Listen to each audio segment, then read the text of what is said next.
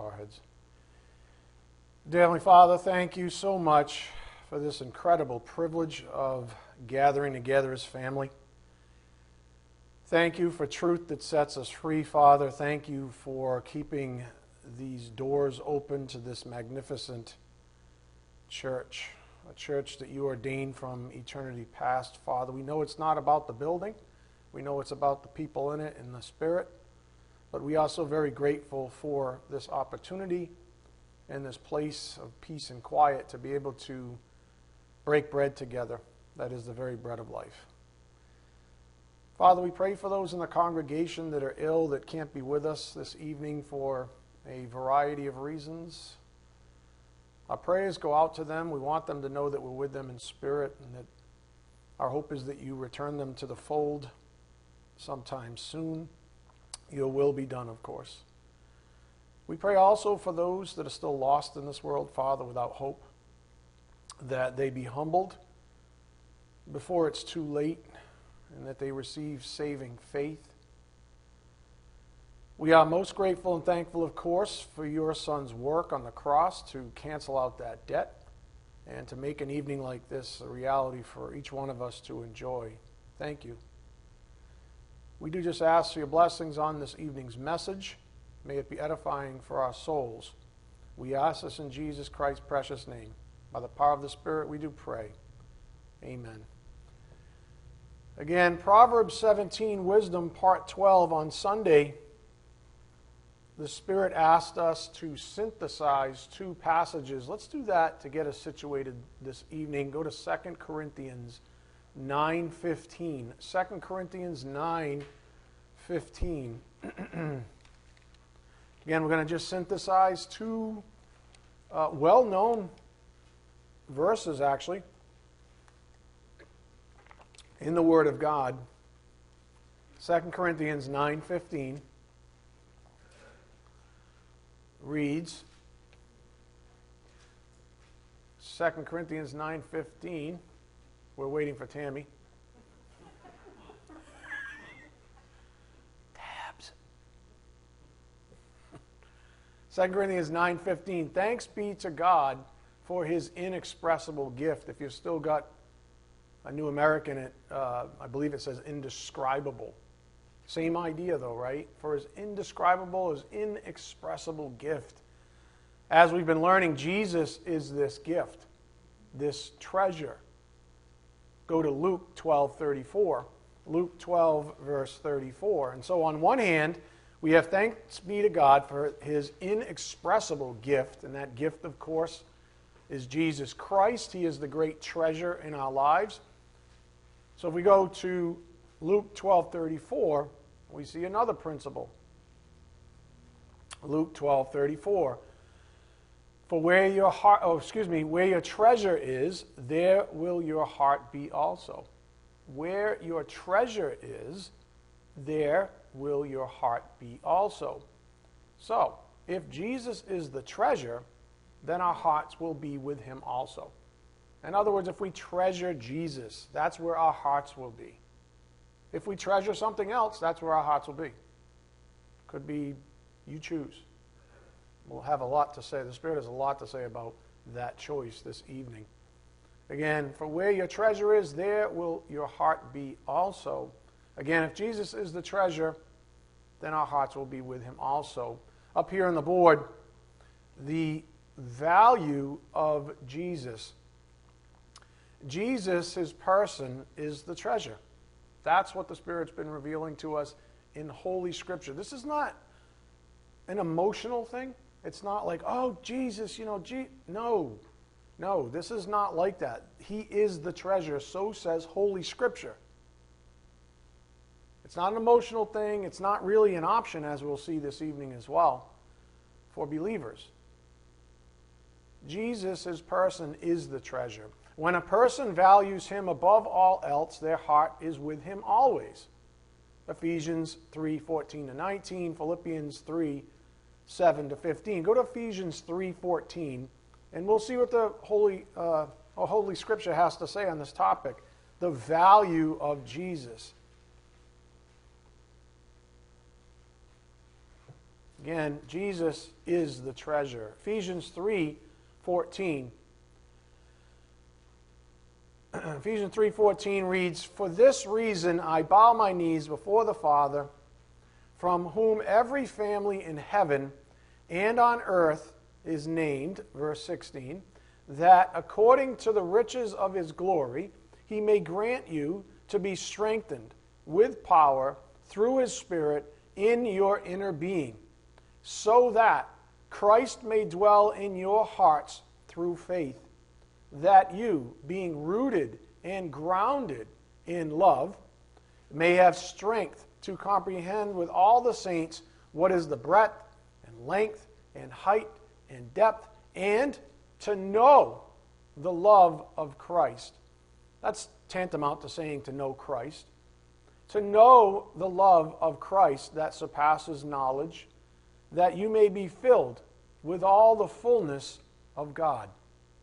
That's a really nice depiction of the value of Jesus. That he might dwell in your hearts through faith, that you, being rooted and grounded in love, may have strength to comprehend with all the saints what is breadth and length and height and depth, and to know the love of Christ that surpasses knowledge, that you may be filled with all the fullness of God. Again, the value of Jesus is Jesus, his person, is the treasure. When a person values him above all else, their heart is with him always. Let's go to the second passage now Philippians 3, verse 7. Philippians 3, verse 7. Paul wrote prodigiously about this particular topic, how much he gave up, how much he was willing to give up. Philippians 3 7, all because of the value he placed on just knowing Jesus Christ. That's what we just learned there. To know the love of him is to know him.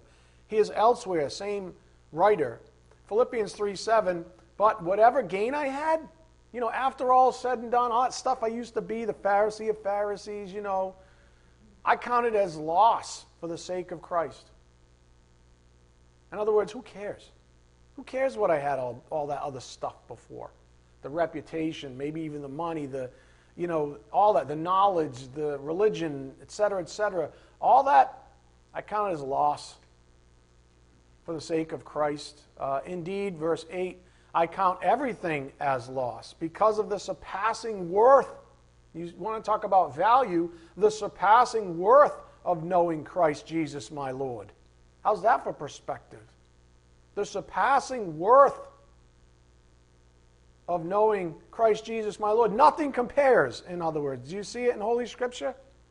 He's saying nothing even comes close. I count everything as lost. Brass tacks, it, nothing else matters. For his sake I have suffered the loss of all things and count them as rubbish. Good, good riddance. in order that I may gain Christ.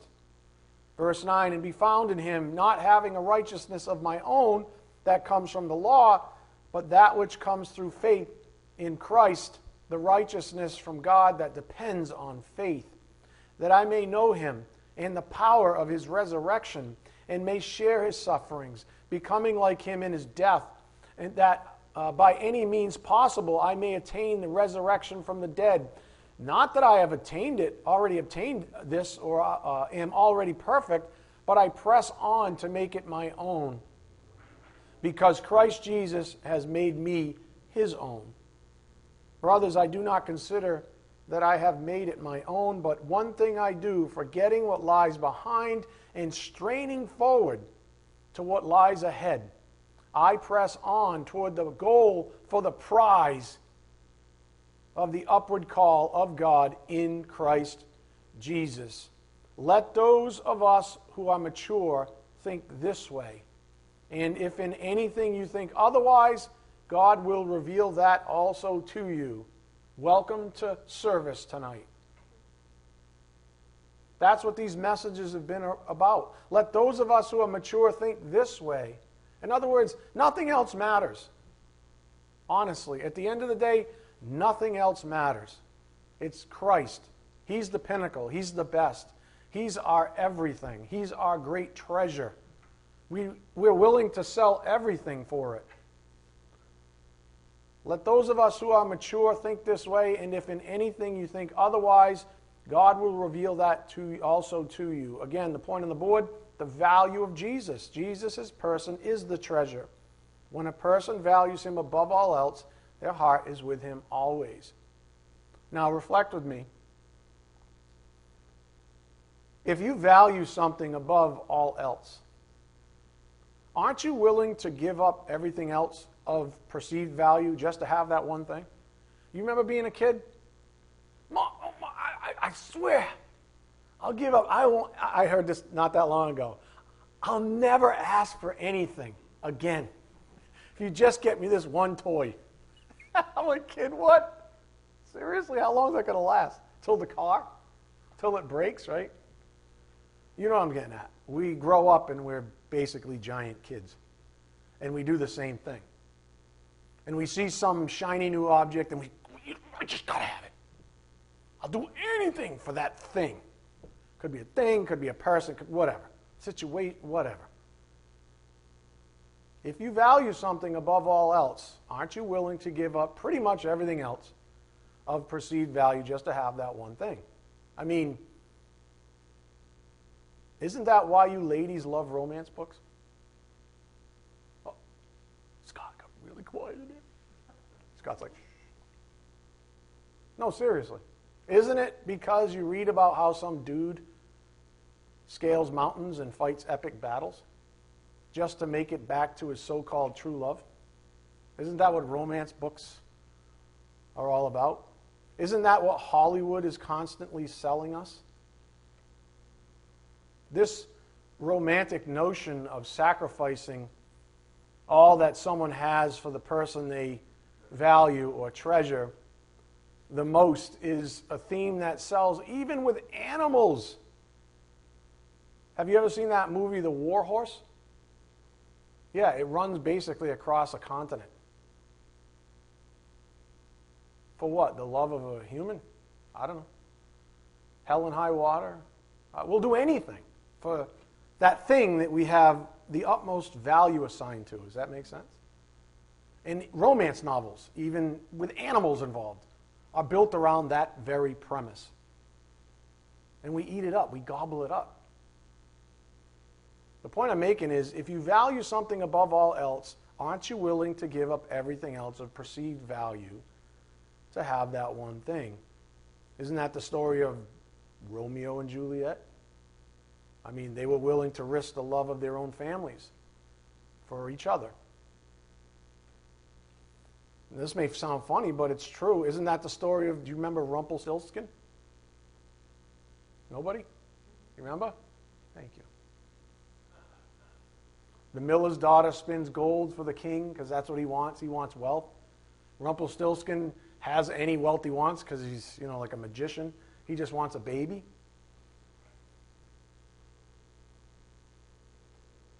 We humans tend to lock our eyes on something of perceived value and we sacrifice or even compromise everything else in our lives to ensure we obtain so called treasure. We get horse blinders and we just go for it. And the moral of the story up here on the board is be careful what you treasure.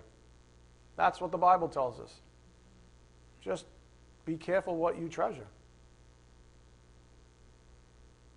Many people, maybe most, I guess, most is probably the better word, value the things of the world more than the inexpressible gift that is Jesus Christ. Most people I know value the things of the world more than Him, more than the ultimate treasure. But here's the warning go to Matthew 16 26. Matthew 16, verse 26.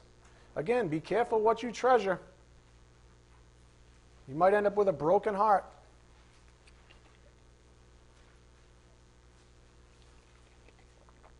Matthew 16, 26.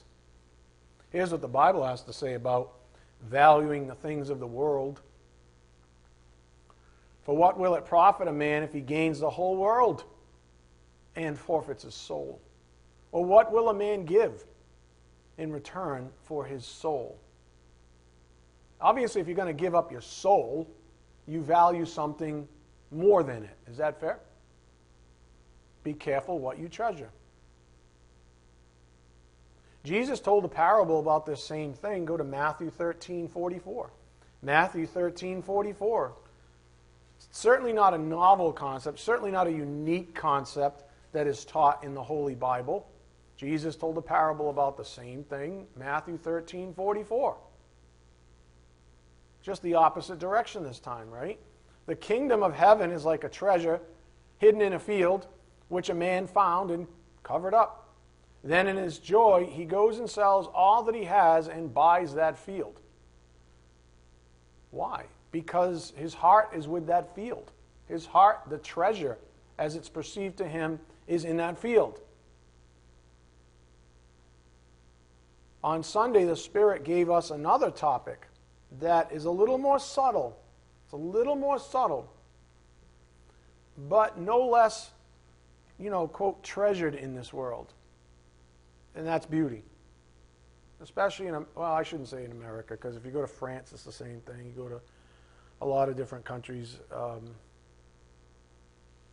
beauty is um, one of the highest forms of, of trade, of merchandising, of uh, capitalizing on stuff. I just read a blog I wrote on this and recommend it to you up here on the board. It's a blog I wrote a while ago, but lucky for you, it's in the latest installment of Diary of a Journeyman. It's right there in volume three. Huh? Isn't that cool? What's the message we're sending? It was about that beautiful young girl that got essentially ruined by her mother, who told her that external beauty matters a lot. There's a booming economy built around this thing called beauty. And mind you, it's not the beauty in the Bible, it's perverted. There's a booming economy built around it. According to Fior Markets, which is just a market research firm, the global beauty and personal care product market, and this is product only, not services, not hairdressers, you know, nail salons, foot salons, none of that. This is just product. 750 billion a year. That's almost a trillion dollars on beauty. Cosmetic surgery market is expected to reach about 67 billion by 2026. That might be the U.S. I didn't. I, that might be global though, but does it matter? That number is so big. 67 billion. I mean, God must have made a lot of mistakes, huh? Enough said. If you reject the idea that there's a massive economy built around beauty and vanity, you're just being willfully ignorant. Now, is everyone, just as a disclaimer, because I don't want people getting all like antsy on me, is everyone who buys makeup a slave to beauty? No, that's not what I'm saying. Not even close. In fact, the Bible doesn't say much. Trust me, I did some research. I looked hard too. The Bible doesn't say much about makeup and such, to be honest. It really doesn't. It says a few things but it's it's it's kind of not nice. It's basically saying, you know, you Jezebel, stop making yourself up so you can be a tramp. In other words, but it doesn't say much after that. Doesn't say much about makeup. So, if a wife wishes to make herself somehow more attractive to her husband, then you know what? She has that right. And it's not necessarily a bad thing honestly, the Bible's pretty silent on it. So if I was to teach you any more than that, I'd be speculating, which I won't do. And a lot of people like doing that because they like to be, I don't know, novel. They like to be, you know, that person that knows. No, stop. I'm just telling you, it's pretty silent. Read Song of Solomon when you get a chance, and you'll see that God's not against beauty or the recognition of it or the appreciation of it. He's really not. It just cannot become the thing you treasure inordinately, as the way lots of people do would say money. It's just another thing that's been perverted, a form of currency, for lack of a better term, in this world that's been perverted.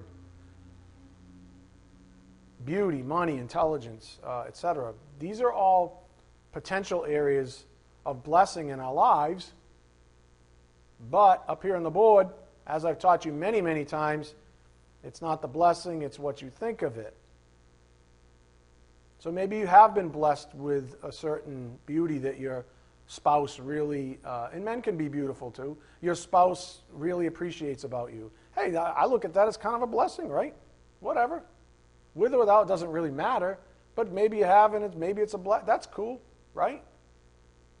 But if you think that you're better because of it, you've already entered into a perversion. You've already entered into an economy that's going to hurt you and those around you potentially. Certainly you, because you've put your you know, stock into that thing instead of actually being beautiful in Christ. In the case of beauty, uh, you are beautifying yourself, or are you beautifying yourself for the attention of your husband, ladies, or your wife, men, if you take care of yourself, or everyone else? That's the question, I guess. That would be the litmus test. Who are you trying to look good for? Go to 1 Peter 3 1. Peter wrote about this. Again, the Bible is silent on a lot of this stuff, okay? But it does have context. And so if we read in context, we get a notion of what God thinks about beauty. First Peter 3 1.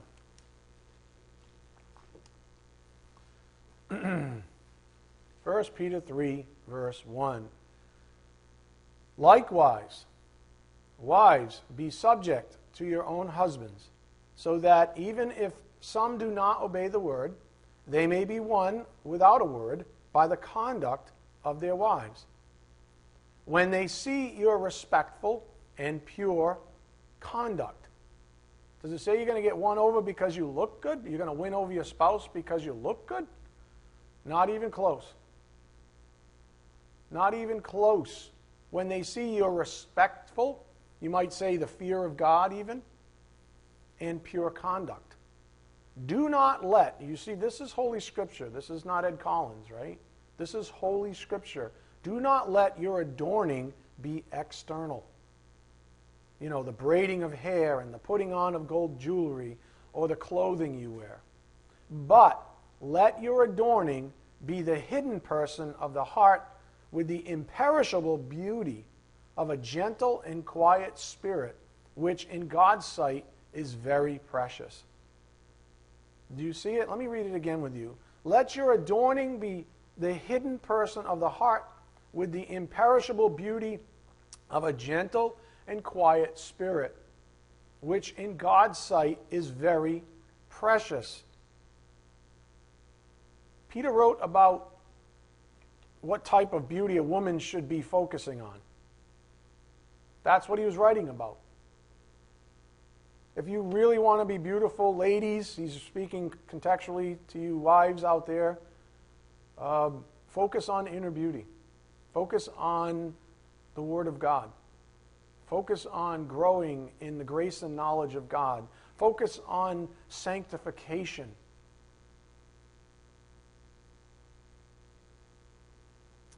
Inner beauty.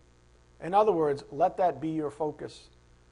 And if you're not a wife, okay, you, you women out there that are not wives, are hearing my voice, you shouldn't be flaunting yourself around like a floozy does. It's unbecoming and it's terrible. It's a terrible representation of Jesus Christ. To put it plainly, up here on the board, are your eyes on self or Jesus? Do you want someone to be attracted to your beauty or the beauty of Christ in you? That's your motivation. That's your litmus test.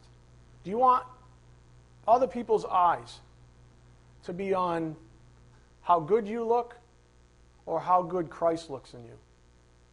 Which one, where is your focus? That's what the Bible teaches us. Um,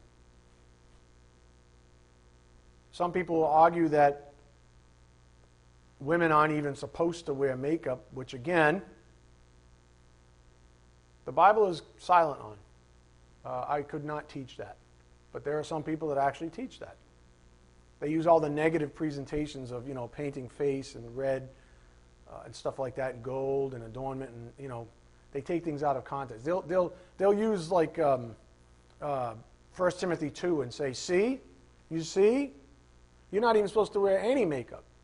Um, but as the Spirit's taught us over the years, every passage in Holy Scripture has a context to it. A context to it. In the case of 1 Timothy 2 8 to 10, for example, we are reading about the church setting. Right now, this is this, this setting right here. Go to 1 Timothy 2, verse 8. 1 Timothy 2, verse 8. In other words, you cannot use this passage to say women should never wear makeup or women should never, you know, dress up or look pretty for their husbands or what have you, or even for themselves, I guess. The, Bible, the Bible's pretty silent on it. 1 Timothy 2 8. Look at the context. This is a church situation, okay, just like the one we're in, we're in right now.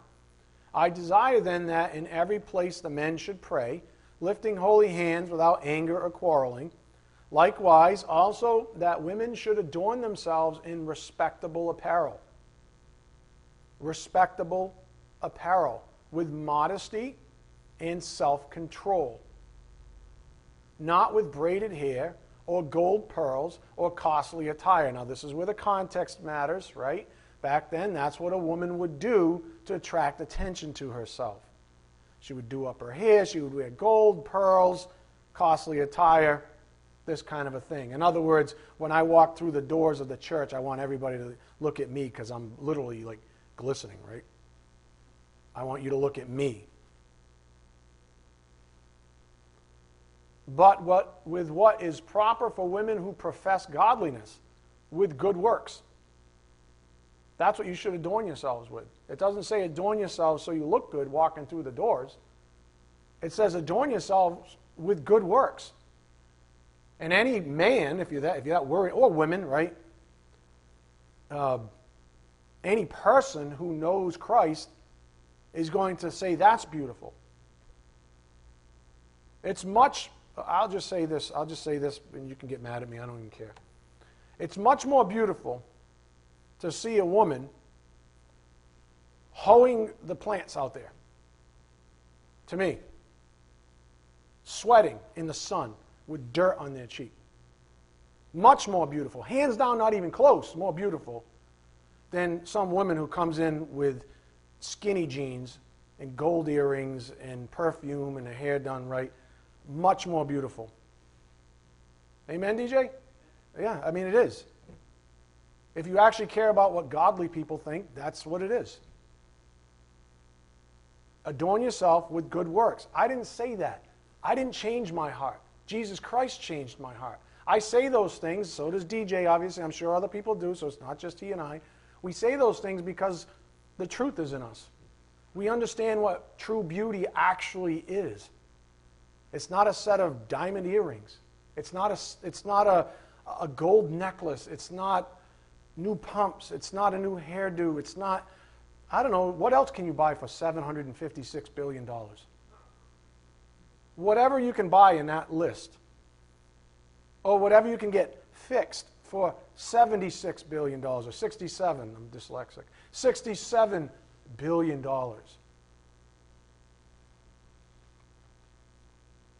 This is precisely, and I've said this, I'll say it again, maybe it's time, I don't know. It's precisely why I don't want anyone in this congregation to come in here with anything but modest attire. That's it. Just come in with modest attire, men and women. This isn't a nightclub. nor is this a place to be flaunting physical beauty. In fact, whenever I see it, I am personally repulsed by it because it's like an overt display of arrogance and self absorption. Why would you ever come to a church like this with the intent of drawing attention to your beauty? Man or woman, why would you ever come to a church like this one with the intent of flaunting your beauty? Do you think that that thing is ever going to advance the kingdom of God here on earth?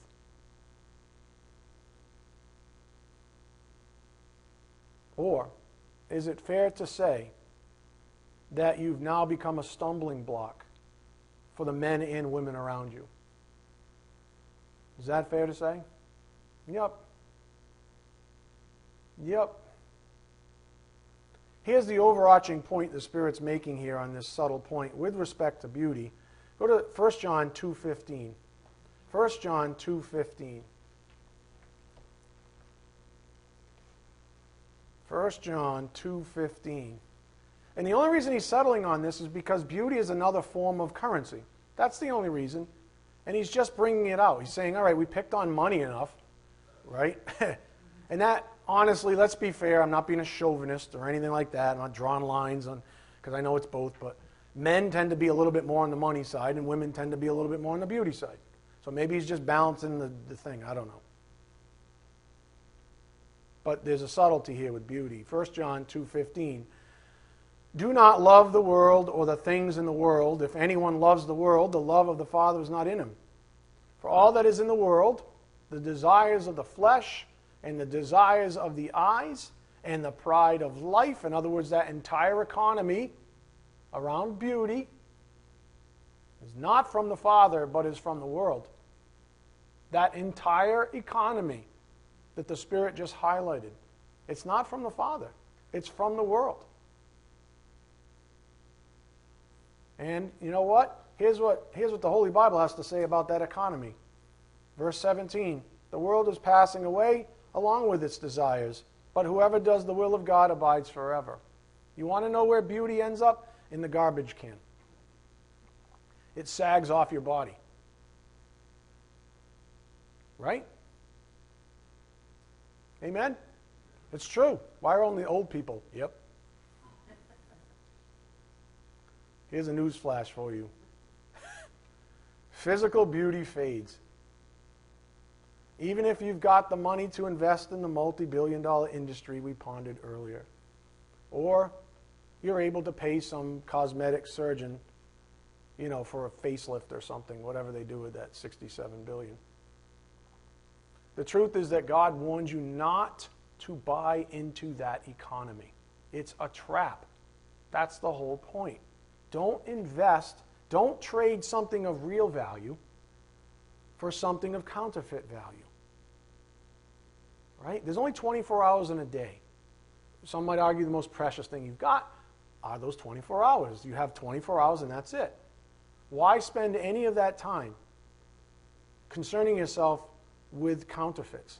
Whether it's chasing after money or chasing after beauty, and Solomon would say, What? It's all striving after the wind. Why would you waste the precious thing, time you could be fellowshipping with God, time you could be contemplating Jesus Christ, time you could be spreading the gospel, time you could be loving someone else. Why would you spend that precious treasure for this garbage, this ugliness? Well, getting back to our primary course of study now, up here on the board, you cannot serve two masters. Now, this is where this message gets really interesting. Really interesting. Um, I need you to concentrate. How are we doing? Good. You cannot serve two masters. To invest in the world's economy is to disinvest in God's. Do you see that? I just explained the practical side of it. You have 24 hours a day. Every hour you don't spend with Him, or every hour you spend over here, you don't spend with Him. Does that make sense? To invest in the world's economy is to disinvest in God's. Go to Matthew 6:19. Matthew 6, verse 19. I hope you're concentrating because he's going to reveal something very stark in a moment. And it's so plainly stated, it's inescapable. And I love it because you'll be delivered for it if you're stuck, if you're humble. You might go, you know, la, la, la, like some people do. But here's the point to invest in the world's economy is to disinvest in God's. Matthew 6:19. Do not lay up for yourselves treasures on earth. You pick the treasure. You pick the earthly counterfeit. Money, beauty, in, intellect, uh, reputation, uh, power, whatever. Do not lay up for yourselves treasures on earth where moth and rust destroy and where thieves break in and steal, but lay up for yourselves treasures in heaven where neither moth nor rust destroys and where thieves do not break in and steal. For where your treasure is, there your heart will be also. There's our pivot verse. Keep going, though. The eye is the lamp of the body. So if your eye is healthy, your whole body will be full of light. But if your eye is bad, your whole body will be full of darkness. If then the light in you is darkness, how great is the darkness? In other words, you're so trapped, you're so caught up in money or beauty or whatever that thing you treasure is, you can't even see straight. You think, you think that is light. You think that's the blessing, having that counterfeit treasure because mom and dad lied to you. And your school teachers lied to you. And the people that you trusted lied to you. But here's this is the crux. You ready? Look at verse 24. No one can serve two masters. No one. Does it say someone? It says literally, no one can serve two masters. For he for either he will hate the one and love the other, or he will be devoted to the one and despise the other. You cannot serve God and money. Okay. On the board again. You cannot serve two masters. To, dis, to invest in the world's economy is to disinvest in God's. Okay. Do you see what the Bible's saying here? Concentrate. I don't want you to just understand how these two economies are diametrically opposed to one another. I know you get that. You've heard it a thousand times from this pulpit. I don't want you to just say, oh, that's, you know, that world economy is bad and God's economy is good. I, you know, I don't want you to just say that. I want you to stop and take pause and recognize one very important thing. Are you listening? Really? Hear my voice. You ready? Verse 24. No one can serve two masters.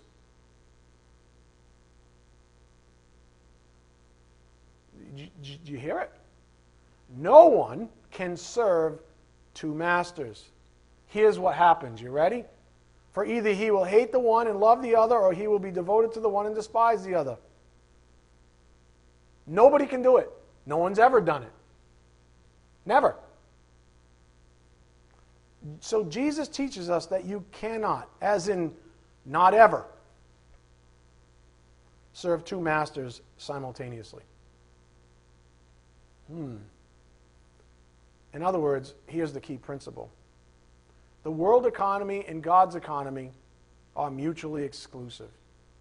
I'll give you a Venn diagram up here on the board, if you remember this from math class. Right? On the left, what some Christians suppose to be true, that there's that little football, that little overlap, that you can do both, in other words. You can kind of sit in the middle, right? And be dipsuchos, double minded, double souled, that you can sit in the middle, that you can do this thing that Jesus Christ Himself said nobody can do it. it's actually accurate on the right. The world economy and God's economy are mutually exclusive. There is no intersection, which means you don't get you can't abide in both at the same time. I hope you see the difference. And if you think you are somehow wiser than Jesus Christ himself, well, my friend, you have a much bigger problem. than just money or beauty or whatever it is that has your affections. Again, the key point that I want you to digest here and now is that you cannot,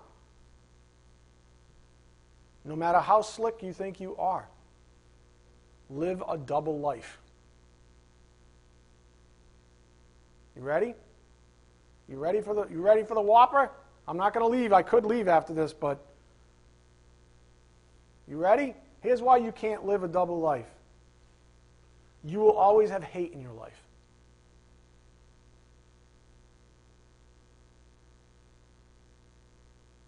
If you attempt to live a double life, you will always have hate in your life.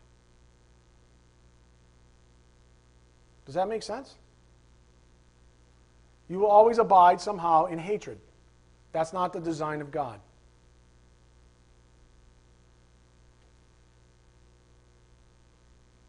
Having hate in your life because you're attempting to live a double life, uh, clinging to something unholy, uh, it's truly cancerous to your peace and your happiness. Go to uh, James 1 5. James 1, verse 5. You try to live a double life, you will always have hate in your life.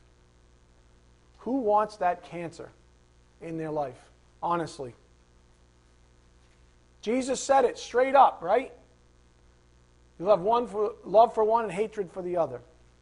You try to squeeze them together, you will have hatred in your life. I hope you understand what I'm saying. If you try to bring them together, if you try to live both, try to live under the, the, the, the sovereign of two masters, what you've basically done is brought hatred into your life. And even if it's flip flop, even if you love this one and hate this one, you still brought hatred into your life because of the overlap.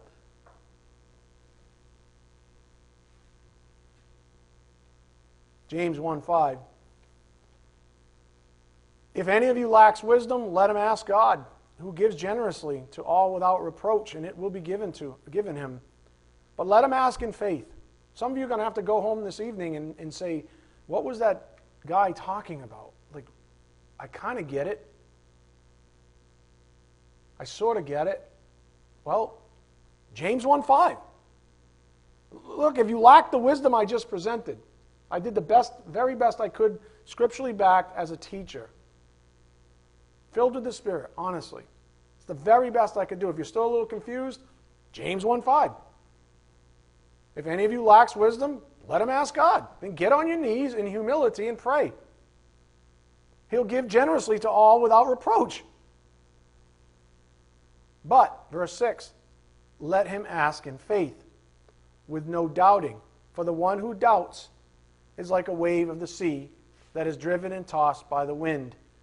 For that person must not suppose that he will receive anything from the Lord. And by the way, all good things are from heaven. So if you don't get anything from the Lord, what are you going to get? You're going to get bad things, right? He is a double minded man, unstable in all his ways.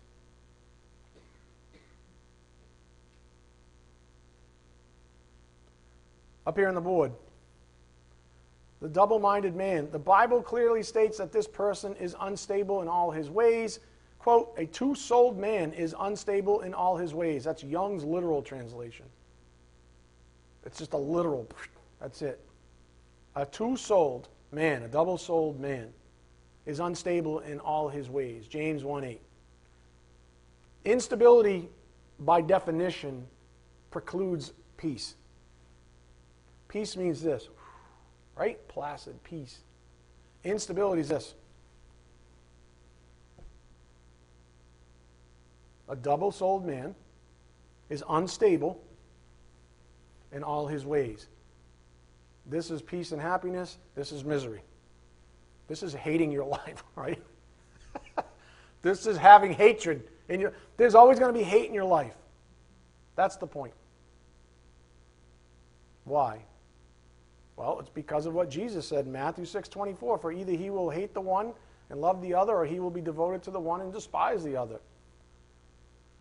Why do you think sometimes you don't want to come listen to the word of God being taught from this pulpit?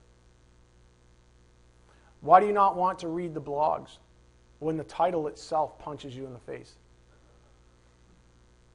Some of you are like, oh, I don't like that title. I think I got something to do. Right? You see the title, like, oh, that's me. Finally come around. Why do you prefer to take issue with the man behind the pulpit rather than with God? It's because in those moments you have to make a choice about your allegiances. You've got to choose to exit that little bubble you're living in that allows you to pretend to be living in both economies simultaneously. But you ready? Here's the ancillary. Here's the, here's the punchline God forbids it. God forbids that thing. And when you have, the, when you have God against you, you have his wrath against you. You have his judgment. Do you understand? God's not one to be messed around, right? God is not going to be mocked. God forbids double souled, double mindedness. He forbids it.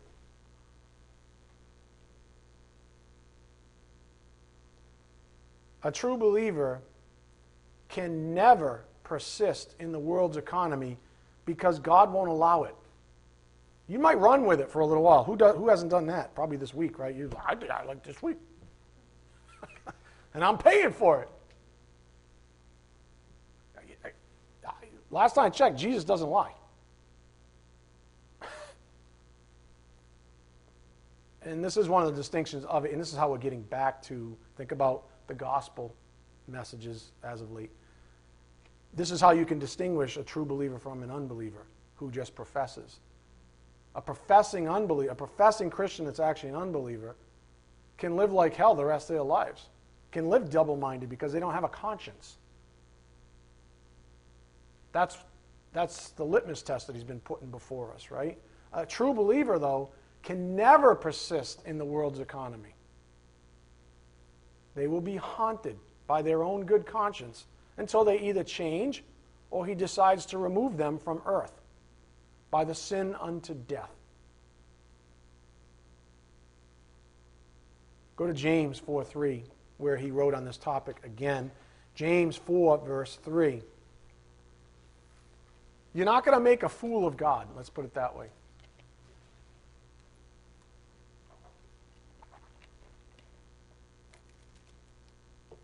James 4 3. You ask and do not receive because you ask wrongly to spend it on your passions, you adulterous people. Do you not know that friendship with the world is enmity with God?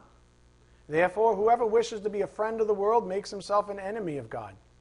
Or do you suppose it is to no purpose that the Scripture says he yearns jealously over the Spirit that he has made to dwell in us? But he gives more grace. Therefore, it says, God opposes the proud, but gives grace to the humble.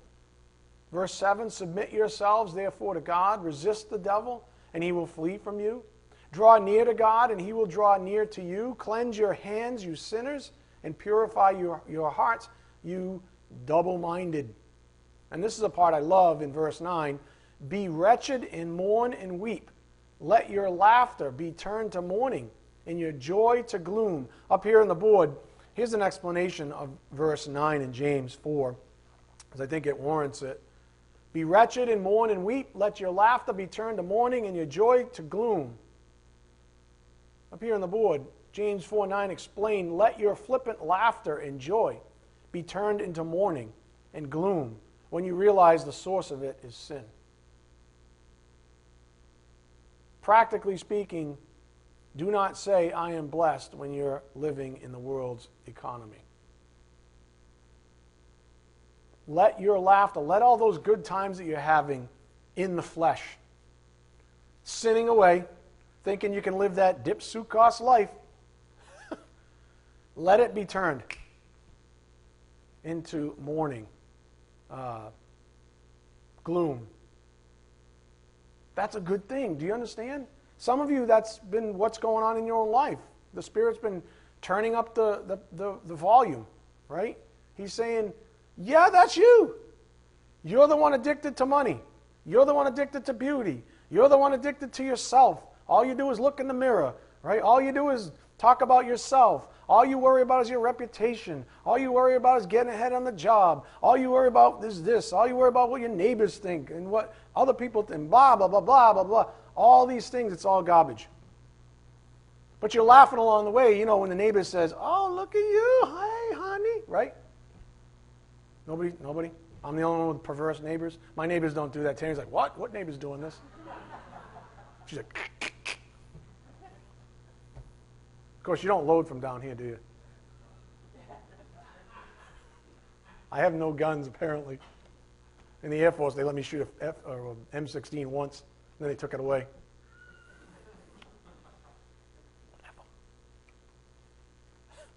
Let your flippant laughter and joy be turned into mourning and gloom when you realize the source of it is sin. That's a very good thing. If you're having a gay old time living the high life in, in double mindedness, eventually it's going to catch up. If you're a believer, it definitely will catch up with you. Right? What does verse 10 say? Simply, humble yourselves before the Lord, and he will exalt you. Don't be all happy because the world's exalting you, because you've invested in the world economy. Be happy when God exalts you. Wait on God's timing. Honestly, humble yourselves before the Lord and he will exalt you.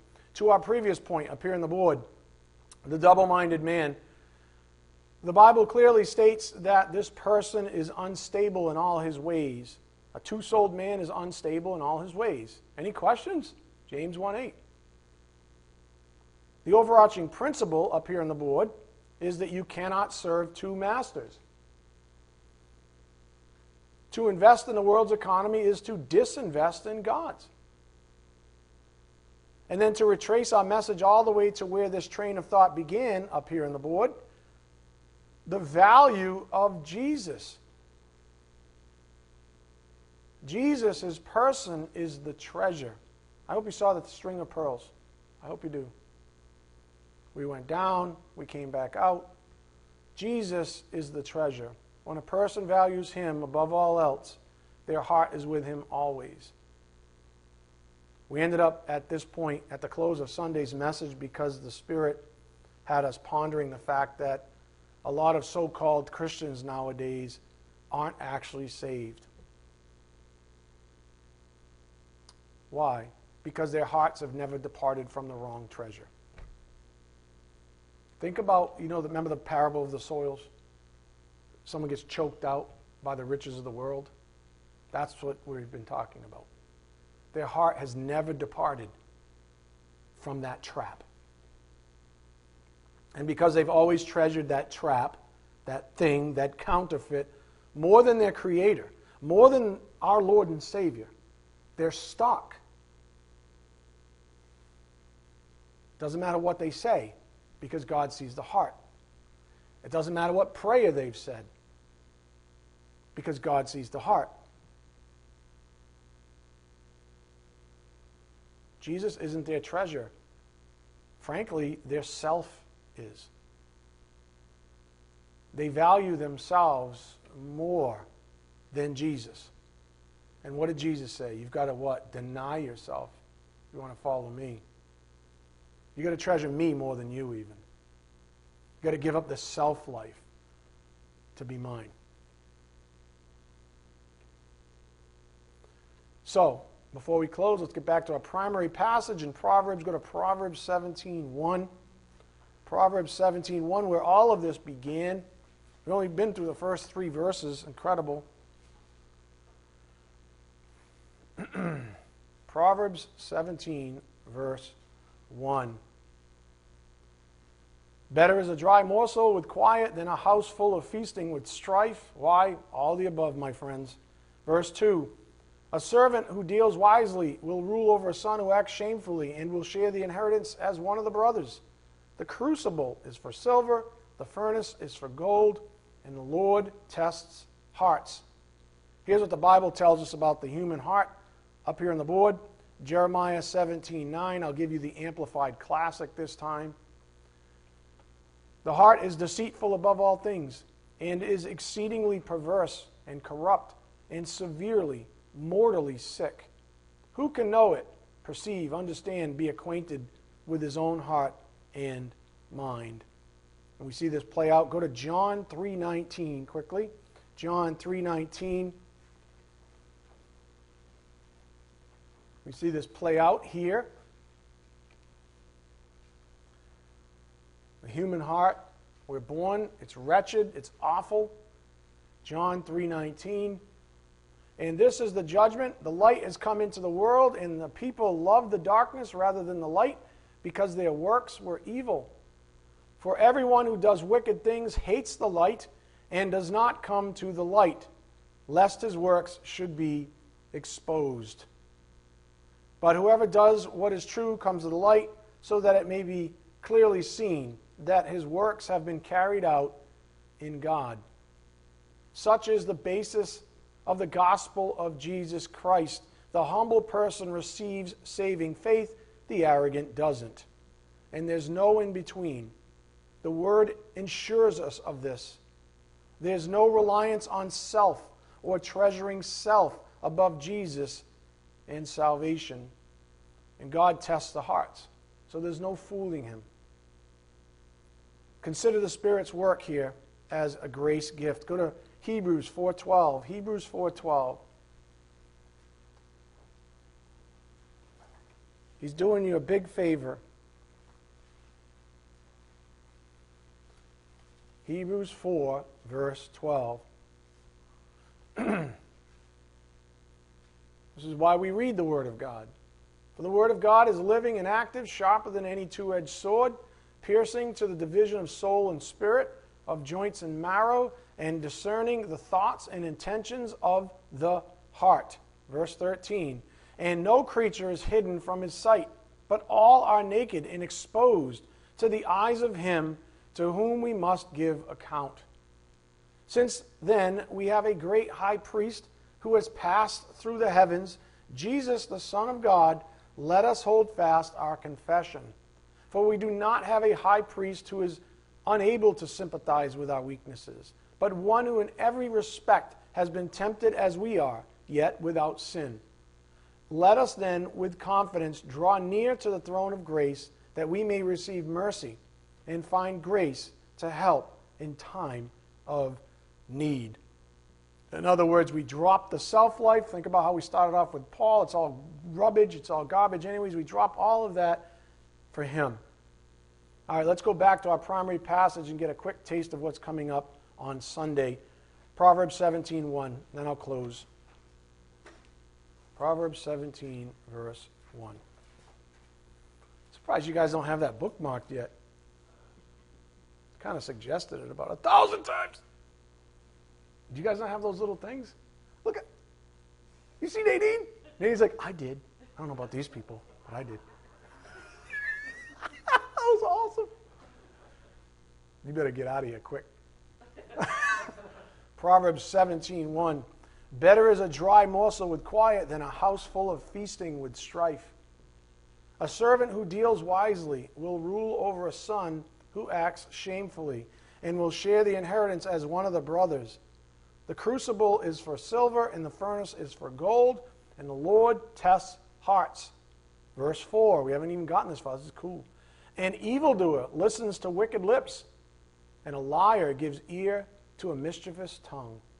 Whoever mocks the poor insults his maker. He who is glad at calamity will not go unpunished. Oh, man. That sounds like a, the, the prelude to a horror movie, right? Because you know we're going through that, right? You know we're going through that like as a congregation. oh man! So we got interesting topics uh, being moved to the front burner. I'm so excited. Honestly, it's all good. It's all for our sanctification. Amen. All right, let's bow our heads. Dear Heavenly Father, thank you so much for this incredible privilege called tonight this message that was ordained from eternity past, Father, for the ears of this congregation because you love them. And you do want to sanctify them. And you do want them to come to the knowledge of you by means of grace, Father. Thank you so much for giving us the strength and the wherewithal and the faculties to be able to digest the word of God. Father, we just ask for your blessings as we take all that we've learned here this evening back to the privacy of our own souls, back to our families, and then your will be done out to a world that needs it so desperately. We ask this in Jesus Christ's precious name. By the power of the Spirit, we do pray. Amen. Thank you.